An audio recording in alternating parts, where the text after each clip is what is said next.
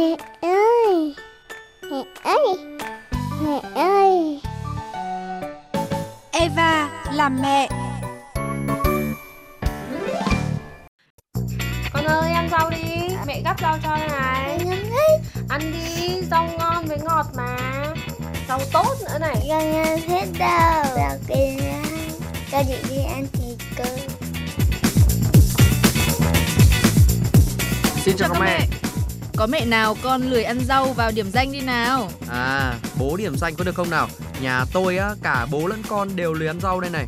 Này, thế thì không cho bố tôm phiếu bé ngoan nữa đâu đấy nhá Các mẹ đang khổ vì không bắt được con ăn chất xơ đây này Trẻ con hình như chỉ có hai nhóm, thích ăn rau và thích ăn tất cả những gì không phải rau. Đó là nhận định của mẹ Phạm Thị Thu Trinh ở quận Ngũ Hành Sơn, thành phố Đà Nẵng. Sóc nhà mẹ Trinh đã gần 5 tuổi. Mẹ Trinh thường mất cả buổi nấu nướng, nhưng cứ đến bữa, Sóc lại thị sát quanh bàn ăn xem hôm nay có món gì. Nếu có thịt và sườn nướng là mắt cu cậu lại sáng rỡ. Nhưng nếu mẹ bắt ăn rau thì thôi rồi. Nó ăn rau cực lắm Nó chỉ thích ăn rau mồng tơi thôi Vì nó mồng tơi nó mềm Nó nhớt nhớt cái dễ ăn Còn lại tất cả rau khác thì không ăn Con gái của mẹ Phương Anh ở đường Hoàng Quốc Việt cũng vậy. Có 1001 lý lẽ để từ chối ăn rau. Đang ăn ngon mà nhai phải rau thì mất cả ngon mẹ ạ. thịt vẫn là cái chủ yếu trẻ con bây giờ rất sợ ăn rau thì các cháu chỉ ăn nước canh thôi Còn mẹ Giang thì sẵn sàng nhận bum là gương mặt vàng trong làng lười ăn rau. Mẹ Giang cũng lăng tăng chuyện bổ sung thêm chất xơ trong các bữa ăn của bum vì nếu thả cho ăn uống tự do, thế nào bum cũng chỉ tìm về với khoai tây chiên và thịt gà rán. Xay nhuyễn rau củ vào trong cháo thì bum không phát hiện ra thì bum vẫn ăn ngon lành năm tầm 3 tuổi khi mà bày những cái đĩa rau củ ra bàn thì bé thường không ăn Mẹ Giang đang hóng cao kiến của các mẹ trong cuộc chiến ăn rau của các bạn nhỏ. He he, giống hết bé tôm nhà tôi á, cho ăn rau là nhè ra đến ghét ấy. Tôi thì cũng biết là chất xơ là một trong bốn nhóm thức ăn không thể thiếu. Mình còn cố được, nhưng mà trẻ con thì à, khó lắm với mẹ tép ạ. Thì cũng tại các bố mẹ cứ nghĩ chất xơ chỉ là rau thôi Nên không chịu cho con ăn đa dạng các loại chất xơ ừ, Muốn biết chất xơ bao gồm những loại thực phẩm nào à, Cho trẻ ăn bao nhiêu là đủ hay là làm thế nào để trẻ chịu ăn Thì à, mời bố Tôm và các mẹ cùng nghe Thạc sĩ bác sĩ Trần Thu Nguyệt Viện Y học ứng dụng Việt Nam trả lời trong cuộc phỏng vấn với phóng viên chương trình nhé Thưa bác sĩ là các mẹ thì ờ, thường có cái xu hướng làm giàu dinh dưỡng cho con bằng các cái chất đạm từ động vật mà rất là ít quan tâm tới chất xơ. Vậy theo bác sĩ, cách tầm bổ như thế này thì ờ, đã hợp lý hay chưa ạ? Ờ, chúng ta thường thấy rằng là khi mà cần phải tẩm bổ, khi mà cần bổ sung dinh dưỡng cho con thì các mẹ bao giờ cũng nghĩ ngay đến là các loại đạm, các loại thịt cá trứng sữa mà ít ai để ý đến chất xơ. Nhưng thực tế thì chất xơ lại là một cái thành phần rất là quan trọng trong cái chế độ ăn lành mạnh của trẻ.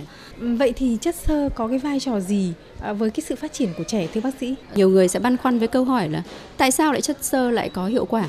Bởi vì là chất xơ nó sẽ hỗ trợ cho một cái đường ruột để phát triển khỏe mạnh cũng như là cái việc đào thải ờ, phân ra ngoài nó bình thường sẽ khiến cho trẻ không bị táo bón và duy trì được cái hệ um, vi sinh vật ở trong đường ruột rất là khỏe mạnh.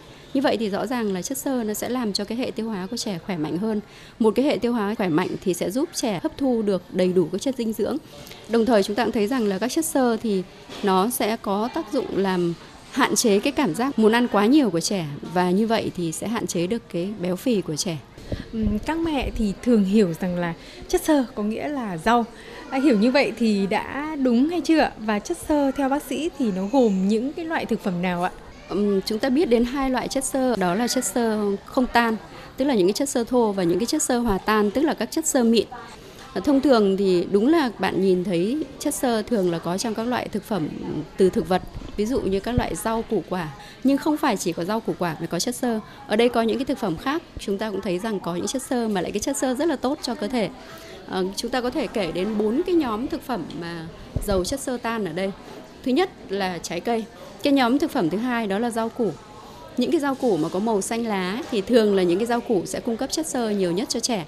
Và cái rau củ có màu xanh lá, có cái phiến lá rộng, ví dụ như là rau ngót, rau mùng tơi, rau muống, rau dền thì tất cả những cái rau đấy đều cung cấp chất xơ rất là nhiều. Hay là những cái loại rau khác như là bông cải xanh, súp lơ thì cũng rất là nhiều chất xơ hay cà chua. Ờ, cái nhóm thực phẩm thứ ba chúng ta kể đến đó là các loại đậu và hạt. Cái nhóm thứ tư mà thường là các mẹ không quan tâm đến, chất xơ nhưng mà lại rất quan trọng đó chính là sữa chua kể cả sữa chua uống hay sữa chua ăn thì cũng có rất nhiều chất xơ. Ví dụ như là một cái hộp uh, sữa chua uống khoảng 100 ml thì bạn có tưởng tượng được không nó chiếm đến có khoảng độ 11 gram chất xơ gần đủ với lại mấy cái nhu cầu chất xơ hàng ngày của trẻ. À, như vậy là cách hiểu chất xơ chỉ bao gồm là rau là cái cách hiểu chưa đủ đúng không ạ? Nhưng mà các mẹ thì thường chia sẻ rằng là con không thích ăn rau. À, bác sĩ có thể lý giải là tại sao lại như vậy ạ? Phải chăng là do cái cách chế biến của các mẹ chưa hợp lý ạ? Cái điều này nó cũng liên quan đến hai điều. Liên quan đến thứ nhất đó là cái thói quen của trẻ khi làm quen với một thức ăn mới. Và cái liên quan đến thứ hai nữa là cái cách mà các phụ huynh đã cho trẻ ăn như thế nào. À, bởi vì trẻ rất khó để làm quen với một thức ăn mới trong đó đặc biệt là rau củ quả. Nên cái việc làm quen cho trẻ thì cha mẹ phải chủ động ngay từ khi bé bắt đầu ăn dặm. Làm quen bằng cách là cho vào trong các loại cháo, các loại bột để nấu. Và cái cái thứ hai nữa là làm quen bằng cách là cho trẻ ờ, tự cầm nắm để tự ăn những cái loại rau củ quả như vậy. Bên cạnh đó thì cái cách mà chế biến thực phẩm cũng rất là quan trọng. Thế thì tất cả các loại rau này bạn sẽ phải xay nhuyễn hoặc bạn sẽ phải băm nhỏ để cho vào trong cái cháo cho trẻ cũng đồng thời là cái việc mà bạn đưa vào nó nấu như thế nào, bởi vì các loại rau củ quả, nếu bạn đưa vào nấu quá sớm à, hầm quá nhừ, thì vừa một phần là trẻ ăn tương đối là không thích và đồng thời nó cũng sẽ làm giảm cái lượng à, vitamin và các loại khoáng chất có trong các rau củ quả này. Vì vậy, cho vào trước khi mà bạn kết thúc cái quá trình nấu cháo và nấu bột đấy chỉ độ khoảng tầm vài phút thôi.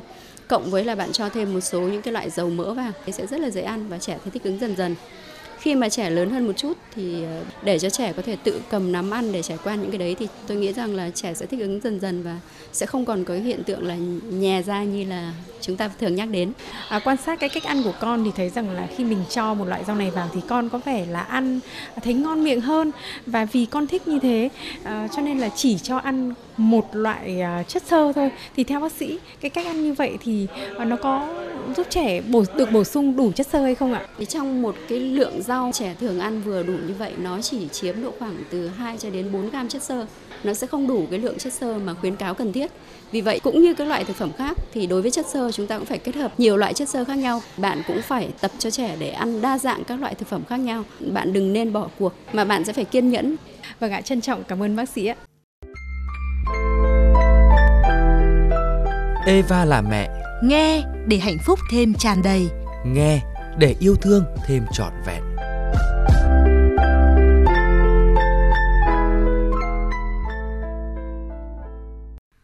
Đấy đấy nhá, tập cho trẻ ăn rau là phải tập từ khi mới ăn dặm. Ăn đa dạng mỗi thứ một tí là thể nào cũng đủ chất xơ mẹ tép nhỉ? Đủ các chất luôn ý, không chỉ chất xơ đâu bố tôm. Còn bây giờ thì các mẹ cứ tiếp tục theo dõi chương trình nhé. Còn thông tin hữu ích cho các mẹ đây. Eva bật mí. Eva bật mí.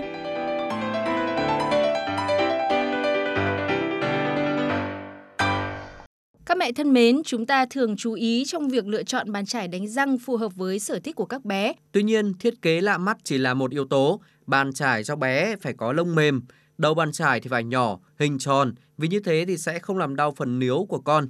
À, chỗ tay cầm thì cũng phải to để cho các bé còn dễ cầm nắm đấy. Với kem đánh răng cho các bé thì các mẹ nên chọn loại không có chất mài mòn, không tạo bọt cũng như là không hoặc là rất ít flo. À, đặc biệt là khi chải răng thì bác sĩ chuyên khoa 2 răng hàm mặt Ngô Việt Thắng sẽ có một vài lưu ý là bố mẹ nên hướng dẫn con tập trung những vị trí sau đây này. Cái thức ăn nó bám chủ yếu ở các mặt răng, kẽ răng và túi lợi và một cái phần nữa nó là cái phần nữa thì chính cái thức ăn nó nó cái cơ hội để các vi khuẩn nó phát triển và nó làm gây viêm nhiễm cái vùng răng miệng nhưng mà điều quan trọng nữa là làm thế nào để các bạn nhỏ chịu hợp tác cùng chúng ta đây nhỉ?